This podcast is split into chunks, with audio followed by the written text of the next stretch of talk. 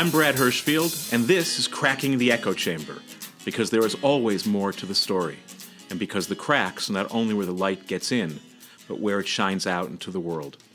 Wisdom, after all, is a two-way street, and this is where we pave that road. And I'm especially happy today we have a great guest, Salaam Bhatti, who is the national spokesperson for Ahmadiyya Muslim Community U S A. And welcome. So glad to have you here. Thanks for having me, and shalom to all the listeners. All right. So here's the thing. I first heard about you um, in part because of a website that Elad, who's sitting here with us as well, Hello. showed me um, about your work and the Meet a Muslim program. Oh, yes. And I was I was blown away. I said, oh, my God, we have a show called Cracking the Echo Chamber, and here is a guy who is committing himself, who founded an initiative whose whole purpose, in one way or another, is to crack that echo chamber, especially since we now know that more than sixty percent of Americans have never met a Muslim. And we'll talk about that because there's actually a piece of me that thinks that's a really promising thing in the sense that, wow, it's about one point five percent of the American community, so maybe we're doing great mm-hmm. that sixty percent have. And so we'll talk about the role and importance of meeting, but clearly it could be better. Um, and, and we're going to talk a little bit about that. So tell us about the project. And we'll get to talking about you personally because I'm really fascinated by how you came to do this. But first, I think people want to know, Meet a Muslim, what's that about? You know, I, I wish I could take credit for Meet a Muslim, but I can't. Uh, that's a project of the Ahmadiyya Muslim Youth Association. And this youth association is in over seventy chapters across America. It's also one of the oldest Muslim youth groups as well. Wow. And um, what we did is this year we launched the Meet a Muslim campaign, and in over sixty cities across the nation, in over one hundred twenty locations, there were Meet a Muslims happening all on the same day. So we are dedicated to driving that sixty-two percent number, that sixty-two percent of Americans don't know a Muslim. I think we made a mark that day, and we had people from all walks of life uh, coming up and asking questions like, yo, what's jihad? Yo, what is Islam? You know, tell me about women's rights. Yo, what's up with that veil? Right. And and then ultimately people were even, um, my brother was over in Harrisburg, Pennsylvania, and uh, a lady ran out of a farmer's market to give them fresh baked goods. She's wow. like, I love what you guys are doing, and um, I support you guys. Uh, you had people giving high fives and hugs and just all sorts of warmth. So it was really fantastic. Huh. So when you said it was founded by the youth organization, when did it get founded, and, and what was the idea behind it? I mean, it's beautiful on its face, but there's an animating idea behind doing this. So then the Ahmadiyya Muslim community, about uh, nearly a year and a half ago, after the San Bernardino massacre, had created the True Islam campaign. Now, the Ahmadiyya Muslim community are Muslims who believe in the Messiah, Mirza Ghulam Ahmad of Qadian. We believe he came to revive Islam's true teachings, to unite mankind, and to establish the truth of his claim. Now, the revival of Islam happened through rational discourse. You know, no war, no extremism. That rational discourse proved that Islam is a uh, anti-extremist faith. And rational discourse happened through Ahmad through over, writing over eighty books, thousands of lectures, and writing tens and thousands of letters. So that's the model we're emulating as Ahmadi Muslims. The True Islam campaign was an answer to President, well, former President Obama's call for Muslim leaders to unite against extremism. And so we said, you know, there are some Muslims who are, you know, Uh, insulted by that type of rhetoric, but we said, no, we got to take ownership of it, that there is a failure in Islamic leadership here in this country and around the world, that we have Muslim youth who are being radicalized and they are turning to extremist groups because they think that's what Islam actually is. So we launched a True Islam campaign. You can visit at true islam dot com. It's eleven points that shows things like freedom of, you know, Islam is all about freedom of uh, religion, uh, women's rights, uh, jihad is an internal struggle, all that kind of stuff. And so we took every single point that extremists will use to brainwash the youth and said, nope, they have it wrong. This is what Islam actually is. And so Meet a Muslim falls under that as well. Great. So I want to talk more about that whole notion of True Islam and those eleven points, some of which I think are genuinely inspiring for people of any faith or no faith at all. Mm. And I want to hear what you have to say about them. But I, I want to hear a little bit about the personal meeting, like where did the meetings happen and, and how did they happen? And are there stories that you have from those moments? I think that's really, really important. Before we get to the lofty ideas, yeah. It's like what was actually happening out there in the world when you went and said, okay, here I am. Where was even the here? Where did they occur? You know, it, all across America, all different types of places, universities, in front of coffee shops. We were here in front of Times Square. Uh, we had some in Flushing. And just put up like a sign that said, yeah. Meet a Muslim? Yeah, we had signs, we had whiteboards, just meet a Muslim, ask me anything, simple. Right. You know, and shirts that said Meet a Muslim as well. Uh, and we had stuff like, well, for example, I had a meeting with, I, I met up with three Saudi Arabians, uh, three Muslims from Mecca, from the motherland. And they're like, what are you doing? And I said, well, you know, sixty-two percent of Americans don't know a Muslim, so we have to let them know what Islam's true teachings are. And they're like, what? And I was like, yeah, you guys don't get it because everybody's Muslim where you're from. So this was, it was like a meeting of two different worlds colliding. Right. So the Muslims were meeting Muslims. Yes. It, it was like, that. Whoa, tell me about it, what it's like over there, you yeah. know? And then we had um, people across the, the country, like I said, and just, you know, uh, so much warmth and so much... Uh, Uh, you know, uh, m- members of the community who had never even uh, come out to events, who said, you know, I'm so glad you're here. I'm so thankful that you're here. But, you know, if I can't see you now, or if I don't have time to talk now, when can I speak with you again? Wow. So every single other, uh, every single group is doing a coffee, cake, and True Islam event as well, which it goes through trueislam.com slash events, where you can type in your zip code, and every single week, all across the nation, we have free coffee, free cake, and you come and you and you ask, learn, and you study, learn. Ask anything you want. But the beauty as well is that it's not just about meeting Muslims, but so many different neighbors come right. that everybody's meeting each other as well, and that's fantastic. So I think this is really important, is this personal encounter piece, right? And, and Elad, you and I were talking about this before. That one of the things I loved about this idea actually has nothing to do with Islam and nothing to do with right. It's just. The, the belief that if people would meet each other face to face, look into each other's eyes, mm-hmm. that that will make – we don't even know exactly what, but it will make some kind of difference. And I wonder if you could talk, not institutionally, but for you, Salaam. Right? There are a million good reasons to say it doesn't help. It won't work. Why bother? And yet at the core of a Meet a Muslim initiative or, or a coffee and cake initiative is no, no, no. It will work. Meeting another person face-to-face makes a difference. Can you talk about that? You know, the, it comes down to precedent. You know, I'm, I'm an attorney. I love precedent. And not just that, but I, I know we'll, we'll talk a little bit about me. I went to an Orthodox Jewish law school. So I, I'm I'm, uh, I'm three years Jewish as well. And, uh, you know, it comes down to precedent that God's prophets have always gone and met with each other. It's never been through. What do you any, mean? God's prophets will go and met and talk, met, talk with each other. Talk to spread about. to spread their message. Right. It was always dialogue, meeting with each other, having dinners together, uh, and just talking at things out. It was never about fighting each other or using some different medium to to spread their word. It was really just let's get to know each other, and that's why there's such a uniful, uh, unifying principle in all faiths to be kind to your neighbor. You know, neighbor isn't expressly defined as the person who lives next to you, you know. It could be the, you know, we're all neighbors because we're all sitting at the same table. You know, Prophet Muhammad, peace be upon him, said that your neighbor is the forty people around you or the forty houses around you. Right. So it's a big deal to be kind to your neighbor. Kind isn't just saying, hey, how are you? You have to go outside of your comfort zone. So there were hundreds of Muslim youth who went outside of their comfort zone to meet each other.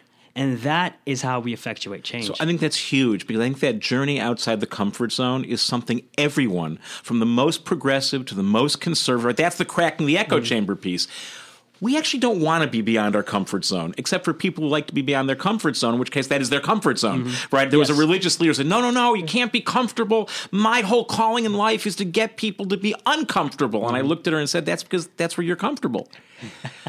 So what is it, do you think, that allowed all these kids and young adults like you, young professionals like you, to say, you know, this isn't totally comfortable, but we're going to do it? Yeah, that's a great question. It's a great time to be a Muslim. I think that's what it is. They see in the media. You do know plenty of people go, oh my God, this guy is crazy. I listen to you and go, oh my God, this is the moment in the conversation. I know I'm, I'm sitting with a person of faith. It's, you know, I, I think I, it's very humbling to hear. Um, I try my hardest. And the thing is, is that... Point two of being a person of faith. We we are living... I'm not there, but I'm... Well, look, that's, that's my measure, right? When someone says, I'm trying, the persons I've already gotten there, they make me a little nervous, frankly. The person who says, I'm trying. With all my heart, God, I am trying. Oh, yeah. That's the person I feel like, you know what?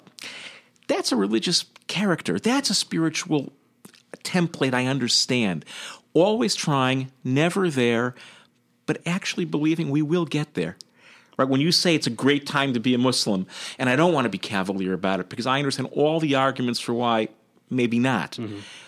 But for me personally, a big piece of what it means to be faithful is that actually there's more there than meets the eye, and there's more good than we at first have been trained to see.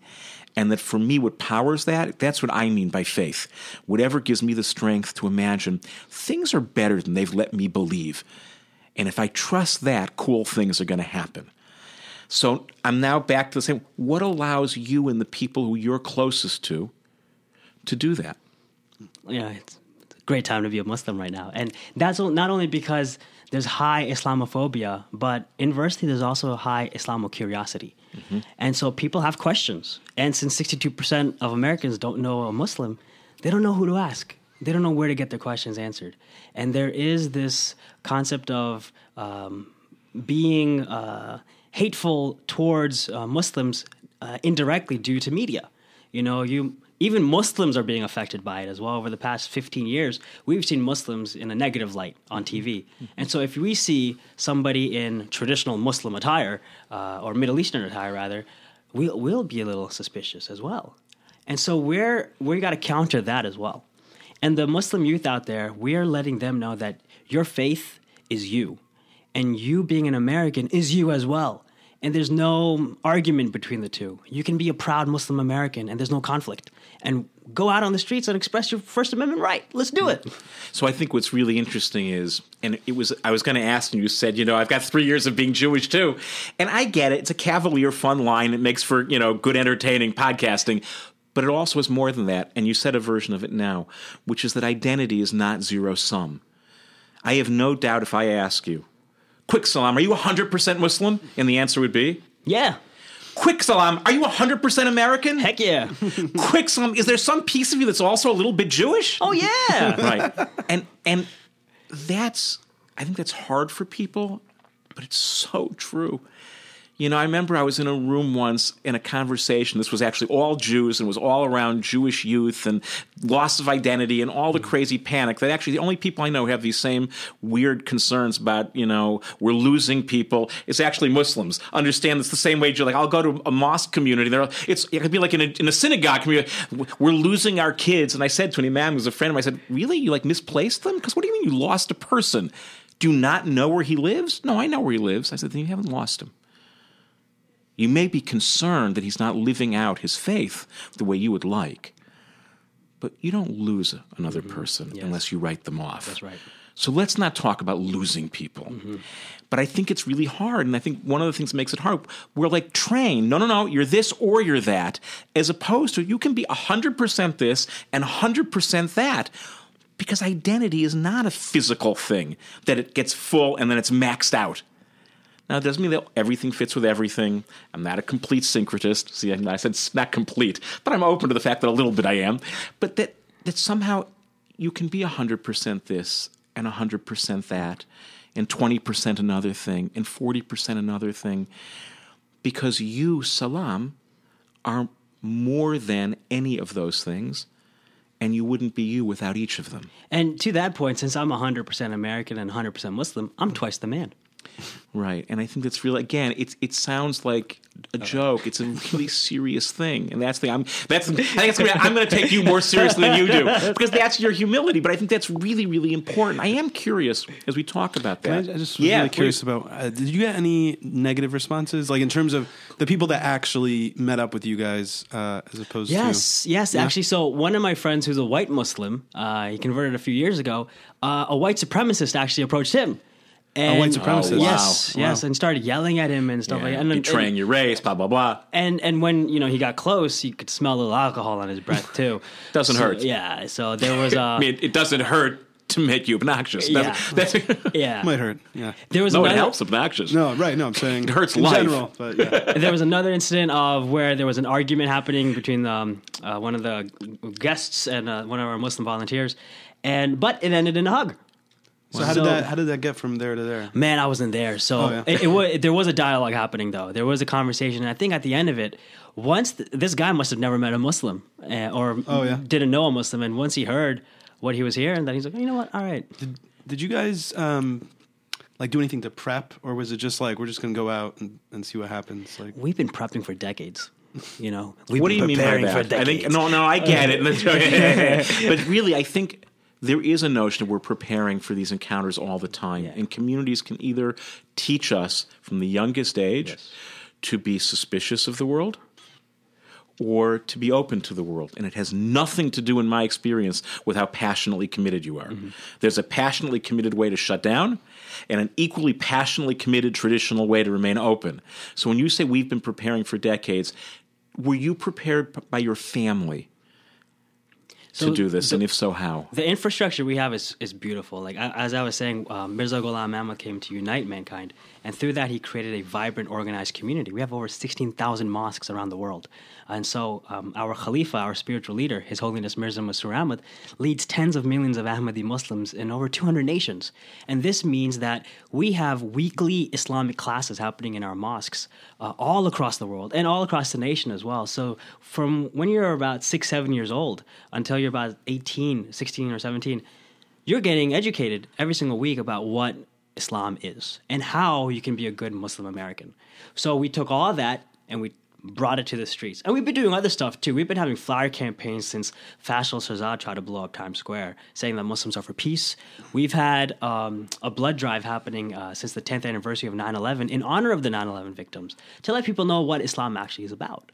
So we've been, you know, piecemeal getting ready for this big day, Meet a Muslim, and you know, it's just going to lead on to the next thing, whatever that snowballs to. So let me ask you about that, because they sound like big numbers, right? Around twenty million Ahmadis in the world, maybe a few more, sixteen thousand mosques, big community. But the global Islamic community is, you know, a billion plus mm-hmm. to a billion and a half people.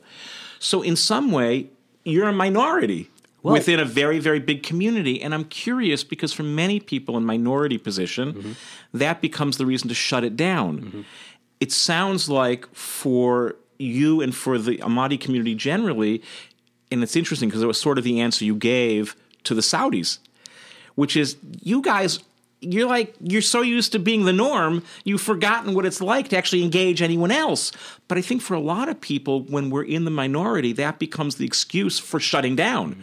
right? We're small, we're not the majority, we don't have the luxury of being open. And yet, in your telling, it's just the opposite. It's that minority experience, either within the global Islamic community, either as Muslims in America, it's our opportunity to open up. Mm-hmm. Yeah, yeah. So we are actually the single largest Muslim community, uh, guided by one spiritual leader. Right. And through that, we've been able to progress um, leaps and bounds across the rest of the Muslim world over the past one hundred twenty some years. Progress in like numbers? Numbers, ha- mosque building, and community service. We have um, oh, really? dozens of hospitals and schools all across the world that's dedicated to serving the poor, dedicated to serving the community. You know, we're not here to get wealthy or get get rich, you know, and it's all a volunteer-run organization. And so, you know, His Holiness travels the world speaking in, in different places. He was in Capitol Hill in two thousand twelve, and he said that the path to peace is just relations between nations. And that justice has to be on every single level of society. And what we're doing in talking with each other is a form of justice where we're getting to know each other. And additionally, what happened in, you know, the Jewish cemeteries, this this unforgivable tragedy, um, is uh, an injustice. And we're not going to have justice within the Jewish community. We're not going to have peace until those people who committed those crimes are caught and uh, justice is meted out on them. So it's interesting because centralized authority, which actually the Jewish community does not have, most Muslims don't have, mm-hmm. and I get all the arguments against centralized anything, but this is a really interesting example of where centralized authority can actually empower people, where your raw numbers don't matter. It gives you a sense of purpose mm-hmm. and identity and cohesion cohesion that allows you to go beyond yourself. Right. And I think that's sort of the, the, the key of what you're describing is that we can go beyond the comfort zone because we feel a sense of security and a sense of purpose and a sense of meaning in going beyond. And that's why I think figuring out what it means to get beyond our comfort zone. And they're going to be different for everyone. right? For one person's, com- you know, leaving the comfort zone is two different. You and the Saudi guys talking to each other, which I'm sure for them, because unless things have changed radically, you know, in the last couple of days since I did some research, there's not insignificant persecution of Ahmadis in Saudi Arabia. I'm not trying to stir up a political hornet's nest. It's just the way it is. So there are a million good reasons you could have had to say, I don't need to deal with you. Mm-hmm. I, I already know who you are. And instead, it's just the opposite. It's we don't know each other. And that's exactly why I want to get to know you. Now, I expect that every single one of us, me, Elad, you, every single person is listening. We know where our comfort zone is. And I bet if we stopped for a second and just said, whether we're going to do it or not, or we're not asking people to sign up to anything yet, yet. Could well, you uh, uh, meet huh? a Muslim, maybe? Maybe meet a Muslim. Yeah, I would, I would advocate for that. Um, Free I, coffee and cake. Right, there you go. Could you imagine somewhere in your life, you don't have to do it, but going beyond your comfort zone would actually leave you better off? Now, if we just stopped for a minute and imagined it, because it's very hard to do what you can't even picture. You don't have to do it. But if you could go beyond your comfort zone, what would you need to do to do it? Because I do think people need to be helped to this. I don't think it's like just, you know, man up. I don't think it's as simple as that. You described a religious community, a family, a group of other youth. And it's, you don't do this alone. What do you need? And how would it benefit you? Not how it benefit them, whoever them is. Not how it benefit the world. Because actually I don't care. I mean in the most wonderfully self-serving way. And I'm curious in that regard, what do you think you got out of Meet a Muslim? I got to meet my neighbors. I got to show a level of kindness to them. And that's, unfortunately, that's a part of my faith I don't get to practice as much. Uh, How so? What do you mean? Always focused on career, social media, you know, what's, you know, reading the newspaper. And that's all stuff for me.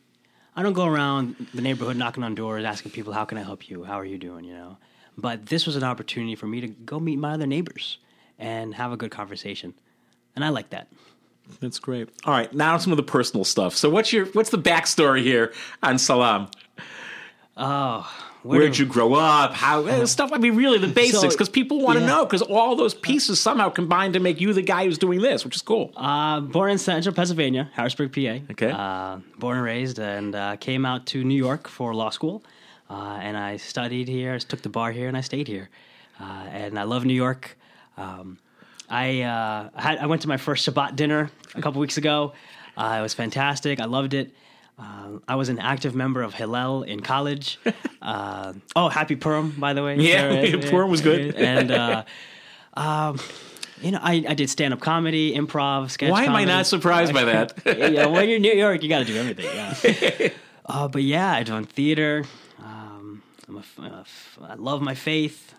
And uh, I don't know what else you can ask me. I'll just ramble on. No, it's good rambling. It's Did definitely... you grow up uh, with the beliefs that you have now? Or so I was, yeah, I was born into the family. Uh, my parents are mm-hmm. Ahmadiyya Muslims. And then, you know, as you were saying, you go, th- there are elders who were looking at me pro- like, we've lost him.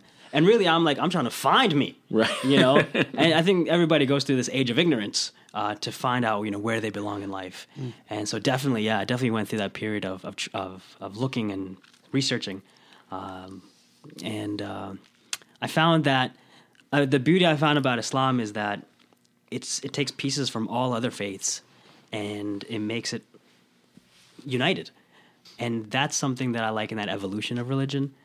That, you know, we love and respect Prophet Moses and Abraham and David and Solomon and so many others, and that helps me live in harmony with my Jewish brothers and sisters. And same thing with, you know, Christians. You know, we love and respect Jesus as a prophet, and helps live us in harmony with our Christian brothers and sisters, and so on and so forth. Got it. So let me ask you, I know that the, the True Islam campaign, there, there's eleven points that it stresses. I really just want to ask you about two of them, because I think that one of them um, probably is not what people imagine, mm-hmm. and the other one, because I think all people, like I said, faith or no faith, could benefit from it. So the first one is, Um, and it's actually point nine on the list of eleven, True Islam recognizes that no religion can monopolize salvation. Mm. So I wonder if you can talk about that, because I think often many people of different thoughts and ideologies, doesn't have to be a religion-based one, it can be a politically-based one, a nationalist one, they think, no, no, no, our way is not only the way, a great way, it is the only great way. And this is saying, no, no, no religion can monopolize salvation. What's that about? To my previous point about acknowledging and respecting and loving all previous prophets, same thing for that. We cannot love and respect the previous prophets without also honoring their truth. And in honoring their truth, that means that that was a way towards salvation. And that is still a way that their followers can achieve salvation, get to heaven uh, in this time and age. Um, we also believe that there's no compulsion in religion. So it's not a convert to Islam or die mentality, which means that it's not just about Muslims getting to heaven and everybody else will be in hell. You'll also find Muslims in hell and non-Muslims in heaven. Uh, and what we believe is that hell is a temporary place, that God, as a gracious and merciful and loving God, is going to make you pay for your sins. You know, you burn them off and you work your way up to heaven. So everybody at the end of the day, however long this day is, is going to end up in heaven. So it's interesting because obviously the Quran teaches this no compulsion in religion, and yet for many people their experience of Islam, other the quote wrong kind of Muslim, mm-hmm. Christians, Jews, secu- whatever they are, say, wow, I felt pretty compelled and pretty coerced. Yeah. So what what I, I ask about that particular line, because there's a A big leap from no compulsion. It's true. I won't force you to be like me, but you're going to fry if you don't make the right choice. To no, actually, our way is a right, holy, divine way, but yours may be too for you. That's a next level of thinking that I think actually, whatever people are most passionate about, it would be really interesting for them to imagine. What if the person standing next to you, who is living so differently from you, is actually on an equally holy path? You know, when I was a teenager and trying to find my way, originally I was like, it, life is black and white. You're either Muslim or you're not, and you're either right or you're wrong. And if you're not Muslim, you're wrong. But then as I researched and I really got into the rational discourse, I realized, no, life isn't black and white. It's gray. And that's okay. And I got a lot more modest and a lot more humbled from that, in talking with other people, learning what their struggles are, and realizing that, you know what, they're doing all right. So let it be, you know. The Quran also says, for you, your religion, for me, my religion. And that's it.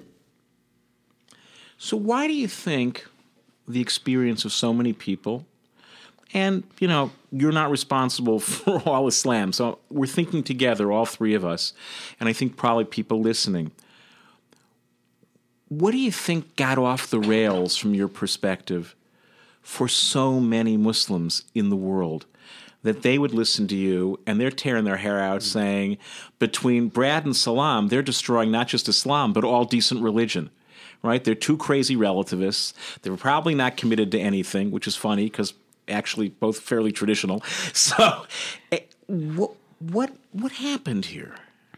You know, Prophet sounds Muhammad, like some Jews I know. I, don't know. I was going to say, this, this, this doesn't belong to anyone. This is the, we're all I was like, some, oh, this sounds so familiar. Right. Mike, by the way, you show me anyone passionate about anything. I don't care. Passionate Democrat who has learned to hate Republicans, passionate Republican who thinks all Democrats are giving away the country, passionate, right?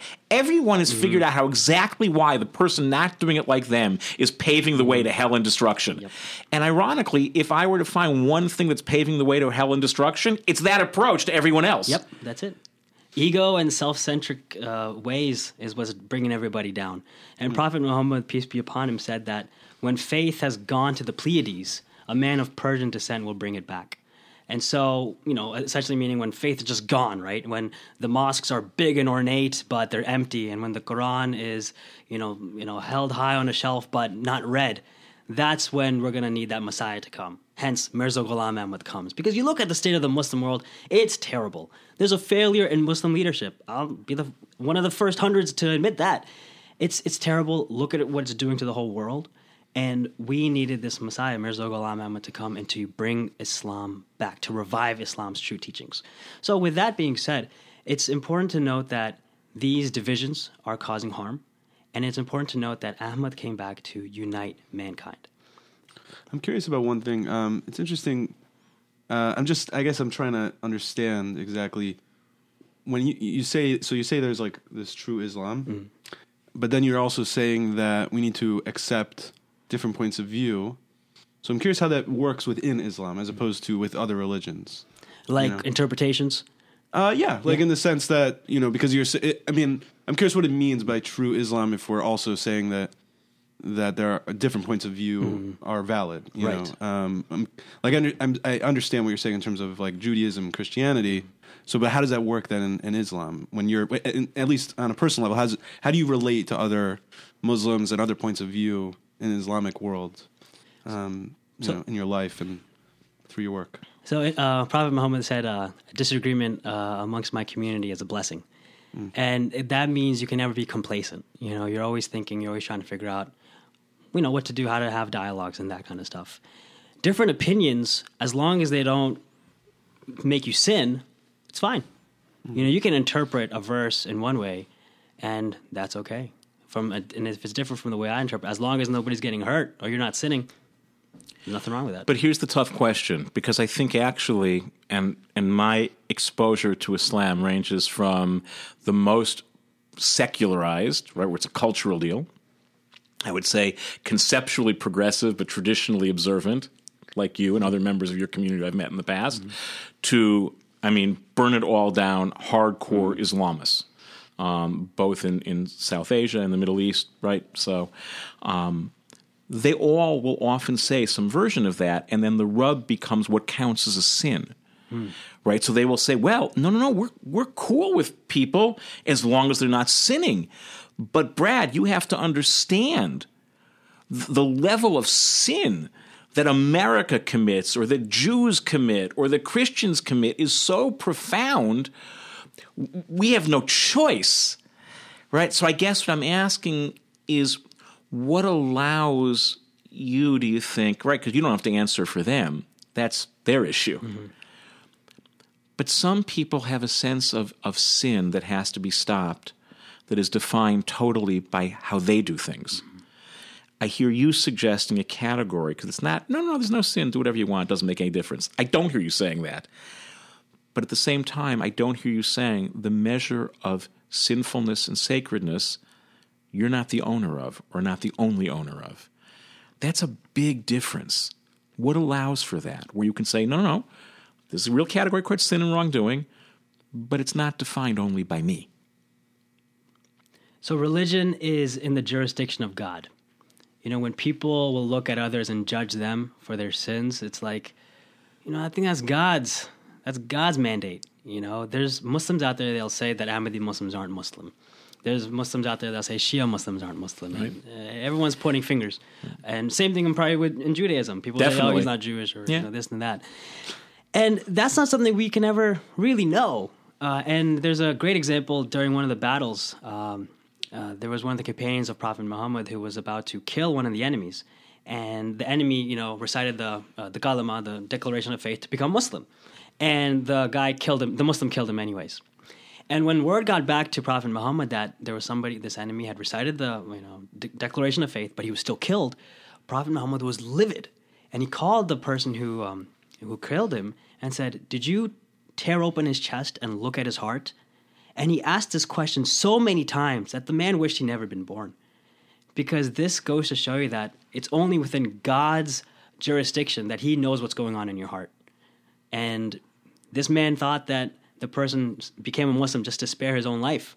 But you never know. Maybe he actually did become Muslim, and only God can say that. So when it comes to judging others for their sins or saying, oh, you're not good enough or you're not a good enough Muslim, nah, we can't do that. And if we do do that, and there are people doing that, it's led to so much discord. If you look at the government in Pakistan, the Second Amendment of their constitution says that Ahmadis aren't Muslims. Right. And our Second Amendment is more beautiful, you know, right to bear arms. Whether or not you want to, hey, but you can, and it's great, and we have Supreme Court decisions on it. It's fantastic.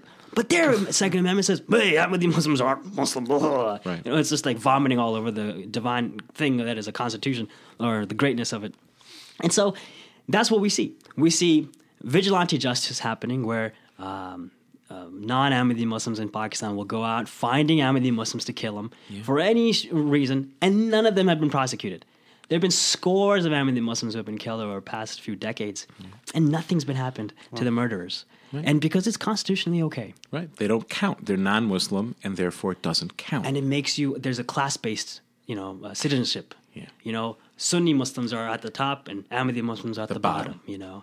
So when we have that happening, there's no equality.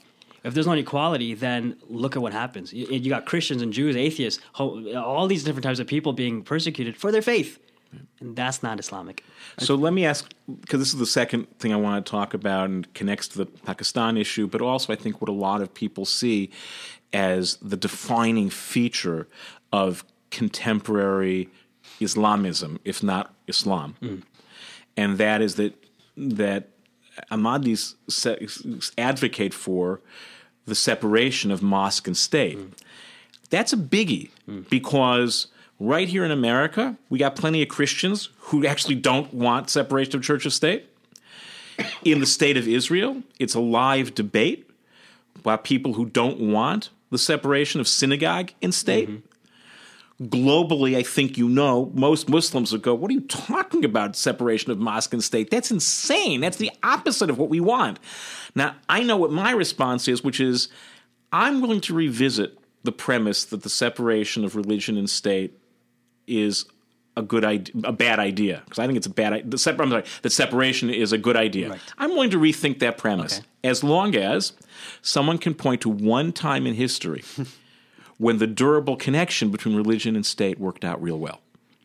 I Because I may be wrong. Yep. I understand intuitively why I think, whether it's my synagogue, your mosque, or someone else's church, do not marry that to state power. Just don't go there. It doesn't work. But I may be wrong. But now the burden is on someone after the last three thousand years of recorded history or so. Can you point to a time when it worked out well, long term? I get it in the moment for a small group in power. Yeah, it's a lot of fun. But where it worked out well is a human good. So those are my terms if we're willing to revisit it. But I do want to understand, because I think a lot of people are like, come on, they don't really believe in separation of mosque and state. It's not possible. So two points to that. One is uh, what the Quran says, and two is Prophet Muhammad's practice. One, the Quran doesn't say anything about what type of government to have. There's two elements in the Quran that you should follow if you want an Islamic form of government, and one is have justice on every level, and two, have mutual discourse. That's it. Consult, consult with each other and have justice. That's it. Not democracy, not this, not monarchy, whatever it is. It has to have justice and mutual consultation.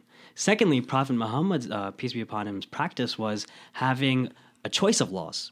When he was the governor of Medina, uh, and they had drafted the first written constitution in history, uh, let's let's be clear here, of uh, a Jewish and Muslim and Christian uh, and pagan area, and atheists as well, you had a choice of laws. You had the secular way, and then Jews could be run by Jewish law. Muslims were run by Muslim law. And in fact, because Islam was still in formation, a lot of Muslim laws were Jewish laws.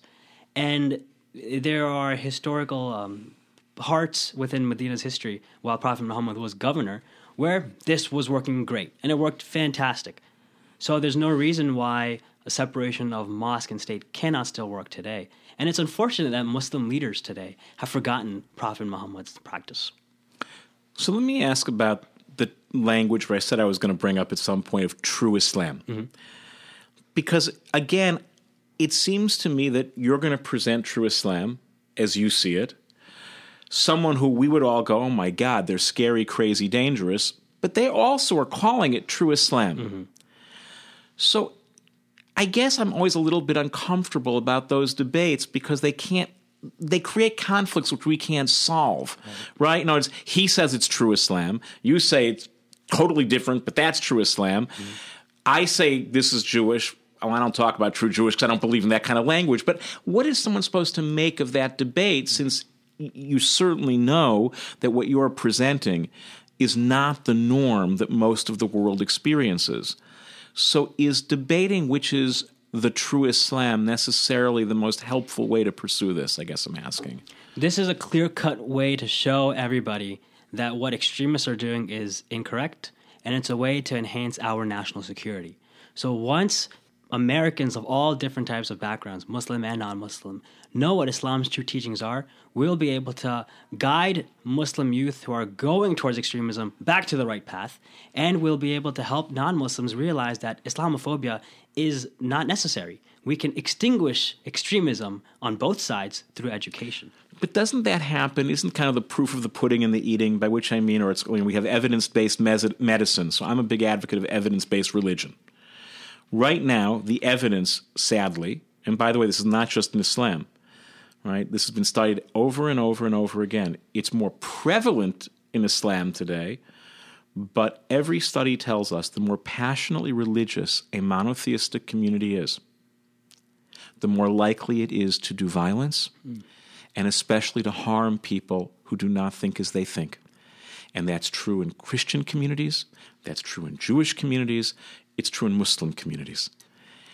And so if that's the case, and I can say that as someone who at a point in my life was a violent Jewish extremist, mm.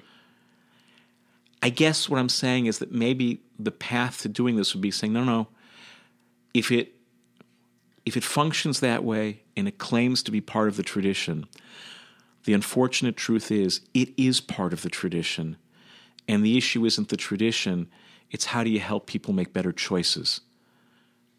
I'm sorry, I, I don't mean to interrupt. I'm just curious how they defined passionate. What is that like?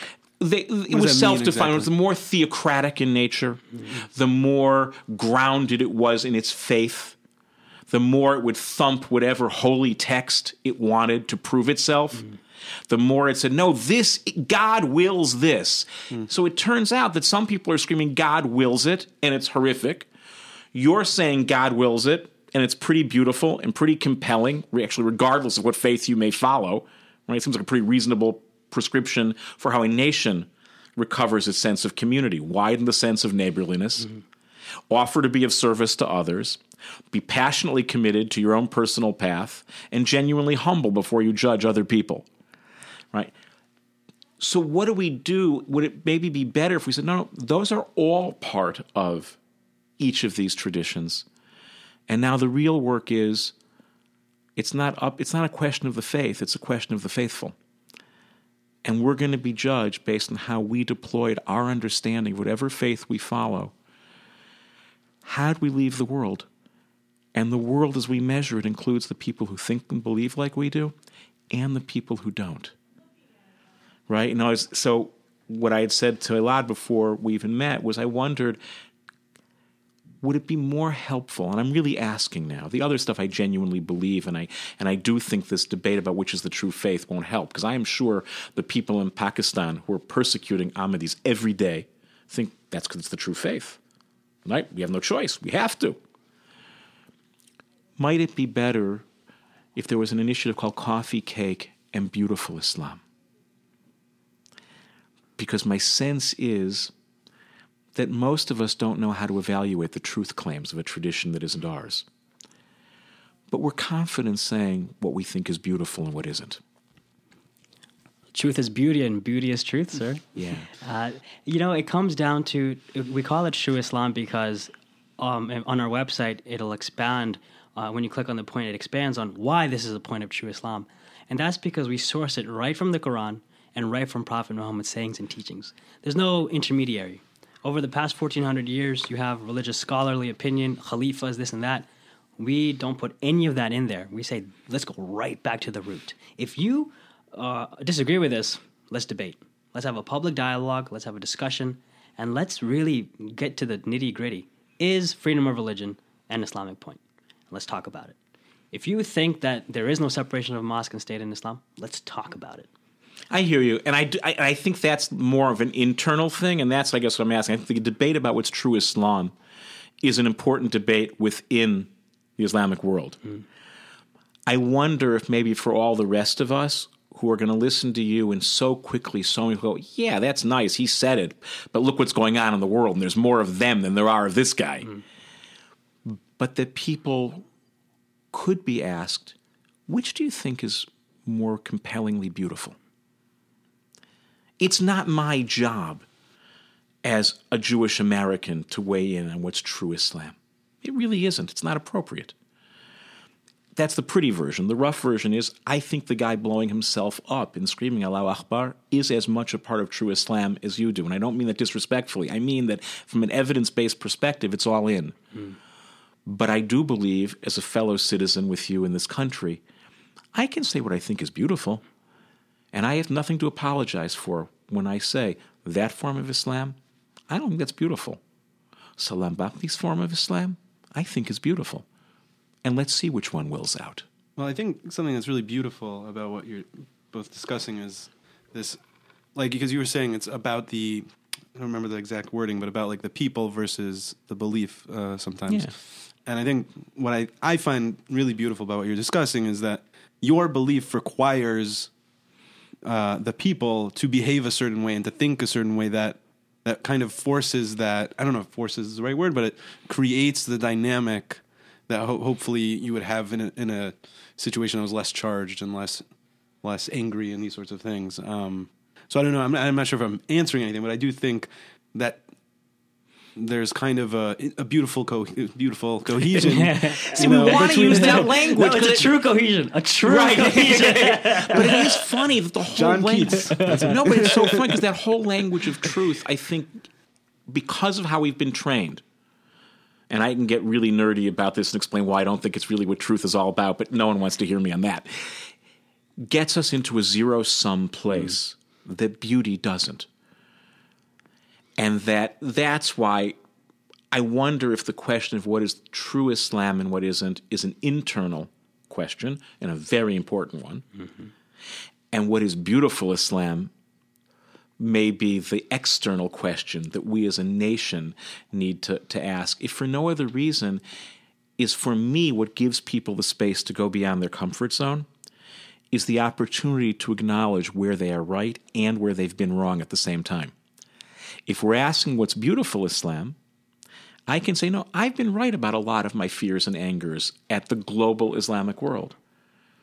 But I have been wrong to imagine that that is all there is. Mm. Because I see this person in front of me, and he's a beautiful human being. He's actually helping, and not one beautiful human being, but part of a twenty million plus global community. That's not nothing. I get it. one point three, one point five billion. It's a minority. But boy, that's a very big group. If you could mobilize, and there are twenty million people mobilized around something that beautiful, I would say to that person, does that give you a little space? You can have like ninety percent of your anger. But could you could you imagine, I've met this guy, so maybe I should dial it back ten percent? Mm-hmm. And what would it look like if everyone was willing to dial back their presumptions? Just ten, ten, heck, one percent. I had a teacher once who said, just remember, the biologic genetic difference between humans and orangutans is about one percent. Which means if people would change by one percent, they'd go from being orangutans to human. Mm. If you could get rid of one percent of your presumptive anger and suspicion, the person you're looking at would actually look like your neighbor, not like a monkey. That's right. And for me, that's the real gift of these encounters, is that, no, you don't have to give up all of who you've been and change all of who you are any more than anyone should ever ask you to dilute one iota of what you believe. But what would it take to be sufficiently comfortable to meet another person and say, you know what, I, I get it. The big picture is still the big picture, and it's pretty crazy and sick and scary. But it's not the whole story. There is more to this story. There is that crack where some light comes in and some light gets out. And I don't know, in my experience, every great movement starts with that cracking. And then it goes from there. So I have a feeling that we're getting to a place where we need to begin to wrap up. So I'm curious, um, before we do the formal thank you part, because this really has been powerful and beautiful, and I am really appreciative, is there a last piece that you want to share connected to this conversation that you think is important to get out there? You know, regarding the beauty aspect, you know, we actually have on our website an option uh, for Muslims and non-Muslims when it comes to these points. For Muslims, they get to say, yes, we do believe this to be true Islam. And then, they, you know, that internal conversation can happen. And then for our non-Muslim uh, supporters, there's a button that says, I am a Muslim ally. Mm. You know, yes, I do find this to be beautiful. I do find this to be amazing. I do find this to be what Islam actually is. And they click that. So there you go. There you, you know? go. And um, we have a great social media uh, community as well. Over, I think, sixty thousand strong now on Twitter at True Islam U S A and Facebook as well.